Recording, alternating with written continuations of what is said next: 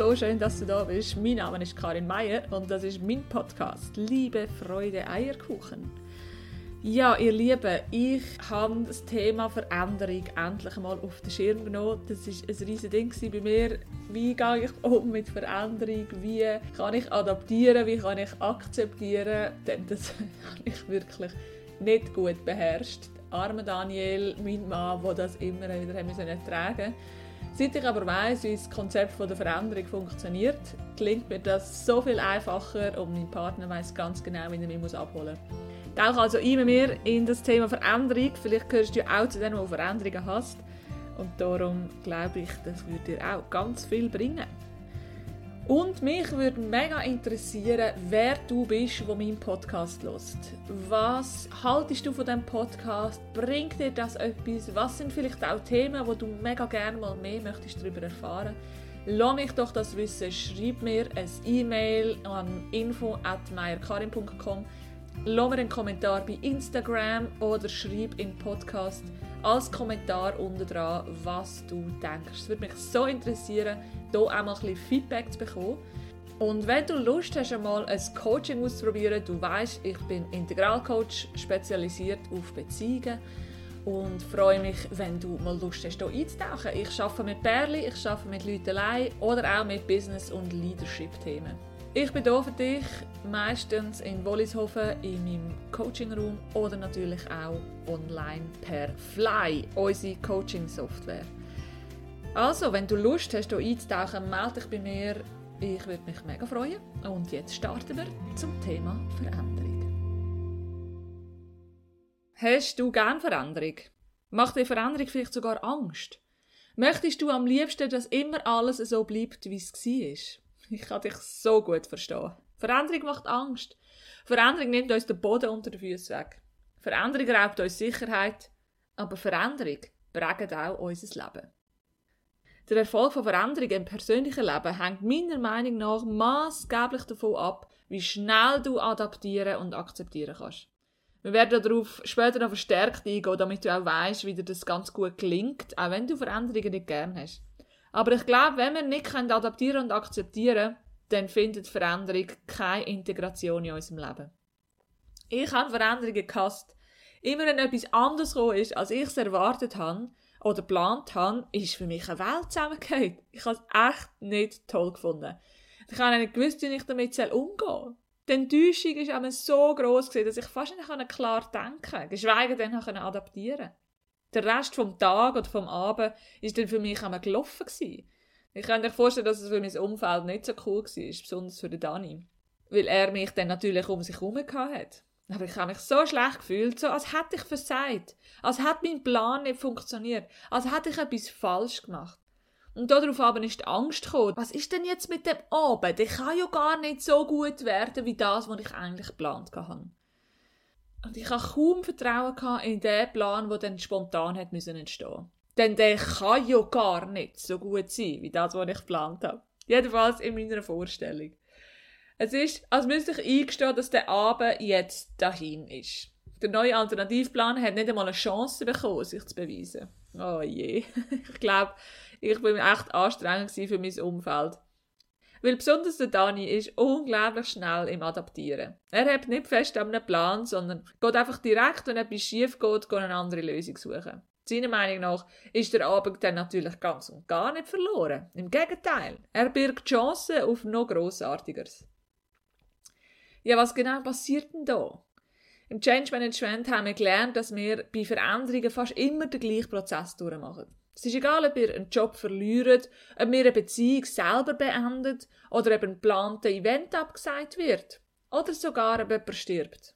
Die allermeisten von uns machen genau den gleichen Prozess durch.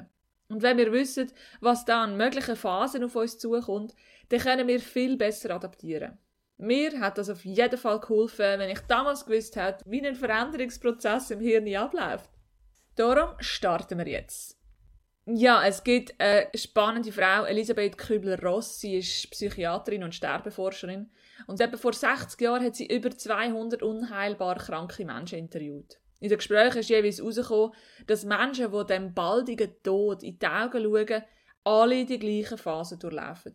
Sie hat das Modell die Trauerkurve genannt. Sie hat sogar ein Buch darüber geschrieben, On Death and Dying oder auf Deutsch Interviews mit Sterbenden. Und sie hat fünf Phasen beschrieben. Erstens Hoffnung auf Irrtum. Zweitens Frage nach dem Warum. Drittens der Wunsch nach dem Aufschub. Viertens Trauer um vergebene Chancen. Und fünftens Abkoppelung von der Umwelt. Das Modell ist im Change Management aufgegriffen, bisschen angepasst und neu integriert worden. Also fast jeder von uns durchläuft die Phase unterschiedlich schnell und es sind auch immer Wiederholungen möglich. Sprich, dass wir immer wieder von vorne anfangen. Wenn wir also von dieser Veränderung, die ansteht, hören, lesen oder wir die Veränderung direkt erfahren, dann läuft das Konzept immer gleich ab. Und wie gesagt, es ist egal, ob du die Beziehung beendet hast oder ob du den Job gekündigt hast. Also unabhängig davon, ob du die Entscheidung getroffen hast oder die Entscheidung jemand anders für dich getroffen hat. Die Phasen bleiben bestehen. Aber vermutlich durchlaufst du sie in einem anderen Tempo. Wir nehmen also ein paar Beispiele auf den Weg, damit das alles bisschen verständlicher wird. Das erste Beispiel ist also, dass ich meinen Job kündige. Dieser ausgesprochenen Kündigung geht ja meistens eine innere Kündigung voran. Das heißt, die Idee von der Kündigung ist vielleicht schon in unserem Kopf entworfen, bevor wir sie effektiv aussprechen. Die innere Kündigung bezeichnet also einen Zustand, dass du in dich in Gedanken bereits getrennt hast von deinem Arbeitgeber. Vielleicht merkst du es da drin, dass du öfter fehlst als sonst. Es ist dir alles so ein egal. Machst irgendwie nur noch das, was du musst machen. Dem sagt man Dienst nach Vorschrift. Du zeigst keine eigene Initiative mehr und deine Produktivität ist also eher am Nachlassen. Das zweite Beispiel ist, dass ich ein Telefon bekomme am Samstagabend von meiner Freundin und sie sagt mir ab für die Party heute Abend. Es ist also Tag XY, ich kündige meinen Job oder ich bekomme das Telefon und meine Freundin sagt mir ab. Darauf folgt die erste Phase der Veränderung, der Schock. Also unabhängig davon, ob ich die Entscheidung zur Veränderung selber getroffen habe oder jemand anderes für mich entscheidet, es gibt einen Moment, bei jedem etwas länger oder kürzer, wo die Gedanken kommen wie, oh mein Gott, was habe ich gemacht? Oder, hey, was passiert da jetzt gerade? Ein Moment, wo ich so ein realisiere, was die Veränderung für mich bedeutet. Wir alle kennen das. Egal worum es geht. Der Moment, wenn man so realisiert, was jetzt gerade passiert ist. Also mit unserem Beispiel, die Kündigung, die habe ich jetzt gerade ausgesprochen und es fühlt sich an, als würde es jetzt so langsam einsinken und ich bin irgendwie ein bisschen schockiert darüber, was ich gemacht habe. Oder auch die Absage von meiner Freundin, die bewirkt, dass die Vorfreude auf die Party gerade irgendwie zusammenbricht. Die unerwartete Absage kann ich also auch absolut nicht nachvollziehen. Ich bin schockiert. Die zweite Phase ist Ablehnung. Ablehnung, Verdrängung, Verneinung, ein Widerstand. Wir wollen es irgendwie nicht wahrhaben, dass das jetzt wirklich passiert ist. Wir reden uns ein, dass alles so bleibt, wie es ist, oder dass die Veränderung nur ganz klein wird sein unsere Werte und Einstellungen schlagen Alarm, weil wir versuchen irgendwie einzuordnen, wie die Sache doch jetzt eigentlich sollte sein. Wir fühlen vielleicht sogar so eine Blockade, weil wir irgendwie die Notwendigkeit und auch die von dieser anstehenden Veränderungen nicht wahrhaben wollen. Es sind vielleicht Gedanken wie, das kann doch jetzt nicht sein. Das ist doch gar nicht möglich. Wir fühlen also pure Ablehnung. Bei der Kündigung denken wir vielleicht sogar, dass wir es rückgängig machen und bei der Freundin, wo man natürlich in Gedanken ein bisschen verflucht, versucht man vielleicht sogar umzustimmen. Drittens, die rationale Einsicht. Ja, auf die Verneinung folgt dann natürlich auch irgendwie die Ja-Aber-Phase. Wir fangen also an verstehen, dass es doch irgendwie wahr ist, was da jetzt gerade passiert. Wir fühlen zwar noch einen mega starken emotionalen Widerstand, aber im Verstand kommt eine erste Einsicht von der Veränderung. Begleitet wird der Widerstand natürlich von Emotionen wie Wut, Ärger, Verzweiflung oder Frust. Es dämmert mir also so langsam, dass die Kündigung wahr ist und auch so bleibt. Vielleicht bin ich auch wütend auf mich selber, dass ich gekündigt habe. Oder ich bin vielleicht verzweifelt, weil ich noch keinen Plan B habe. Und ich verstand auch langsam, dass es nichts bringt, meine Freundin umzustimmen. Die Party wird so nicht stattfinden und ich bin wütend auf sie, warum sie mir das antut. Viertens, die emotionale Akzeptanz. Die Phase nennen wir auch so ganz schön das Tal der Tränen. Wir fangen wie so an loszulassen und es tut mega weh. Es ist der Wendepunkt im Veränderungsprozess und es geht um Emotionen. Es ist mega wichtig, dass wir die jetzt nicht verdrängen, sondern denen auch Platz geben. Wir fangen so langsam an, uns von der Vergangenheit zu verabschieden und aufs Neue einzustellen. Wir lernen also idealerweise zu, dass wir um den gekündigten Job und auch die verpasste Party trauern Es ist übrigens mega gut möglich, dass wir hier in eine Verneinungsschleife kommen. Also, dass wir so hin und her pendeln zwischen der Ablehnung, der rationellen Einsicht und der emotionalen Akzeptanz. Vielleicht hast du das schon mal gehört, besonders beim Verlust von Menschen, wo uns mega nahe stehen, kann das gut passieren. Wenn wir einfach nicht wollen und können wahrhaben, dass der Mensch gegangen ist. Die fünfte Phase ist dann das Ausprobieren. Wenn wir die Emotionen überwunden und vor allem akzeptiert haben, dann fangen wir an, uns ganz langsam für etwas Neues zu öffnen. Wir probieren aus und wir tasten uns so vorsichtig an etwas Neues an. Es gibt natürlich auch Zeiten, wo es Rückschläge gibt. Das ist ganz normal. Das wäre jetzt also vielleicht die Phase, wo wir uns umschauen, so nach neuen Jobs. So la, ich kann ja mal schauen, was es denn so gibt. Oder ich melde mich bei einer anderen Kollegin und frage nach, ob sie vielleicht Lust hat, mit mir auf die Party zu gehen. Die sechste Phase ist die Erkenntnis. In dieser Phase fangen wir an verstehen, dass das Neue, die ausprobierten Veränderungen vielleicht doch noch ganz okay sind. Wir verstehen vielleicht, dass sich auch Chancen hinter diesen Veränderungen bergen. Dass zum Beispiel mein neuer Job mega viel Cooles könnte enthalten mir vielleicht auch die Chance gibt, Neues zu lernen oder vielleicht sogar ein coolerer Arbeitgeber ist, als ich bis jetzt hatte. Vielleicht erkenne ich hier auch, dass meine zweite Kollegin, die ich angefragt habe, zwar nicht mitkommen auf die Party, sie mich aber dafür mitnimmt an ihr Grillfest auf dem Boot. Ich erkenne also das Potenzial der neuen Veränderung. Und siebtens, Integration. Das ist die letzte Phase und da verstehen wir, dass der Erfolg kommt und die neue Veränderung viel Positives beinhaltet. Wir fangen also an, die Veränderung zu adaptieren und unser Leben entsprechend anzupassen. Alle Widerstände sind weg und die Veränderung wird zu meiner Normalität. Ja, ihr Lieben, das sind die sieben Schritte von der Veränderungskurve. Ich finde das super spannend, oder? Seit ich weiss, wie Veränderungen bei mir ablaufen, kann ich viel schneller adaptieren. Ich merke jeweils, in welcher Phase ich gerade feststecke und ich kann mich dann ganz einfach fragen, was ich denn jetzt gerade brauche, damit ich weiterkomme.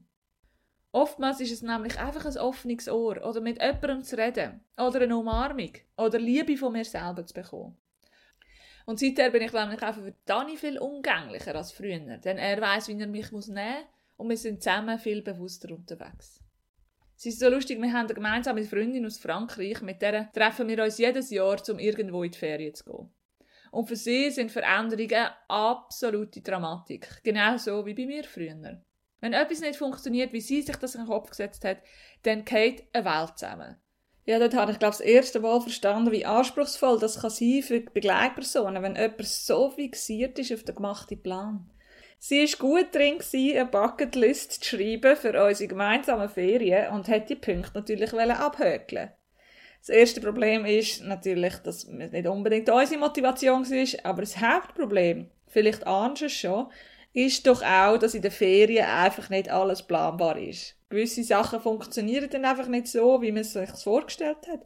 Zum Beispiel, weil es regnet, weil wir nicht am richtigen Ort sind, zur falschen Zeit irgendwo ankommen, weil es kein ÖV hat oder weil das Auto eine Panne hat oder was auch immer.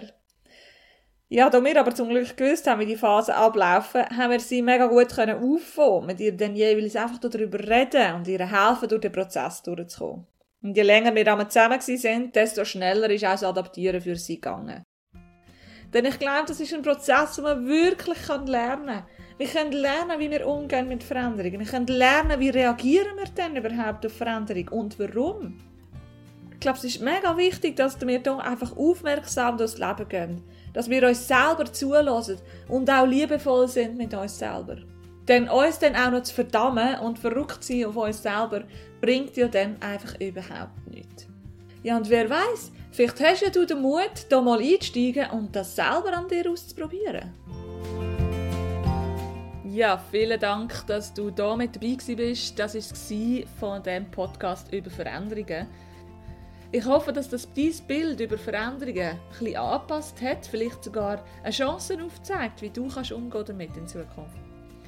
Und wenn du immer noch mega Mühe hast, dann kann ich dir vielleicht auch in einem Coaching helfen. Weil wir nämlich herausfinden können, warum es dir denn so schwer fällt, Veränderungen anzunehmen. Es kann nämlich sein, dass du in der Kindheit oder irgendwann in deiner Vergangenheit unglaublich negative Erfahrungen gemacht hast mit Veränderung.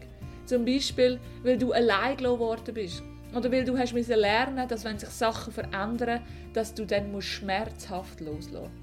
Wenn wir das miteinander auflösen dann hast du die Möglichkeit, ganz anders umzugehen mit deinem Leben. Probier es doch aus, melde dich gerne bei mir und ich freue mich, wenn du es anderes Mal mit reinlässt. Bis bald. Tschüss.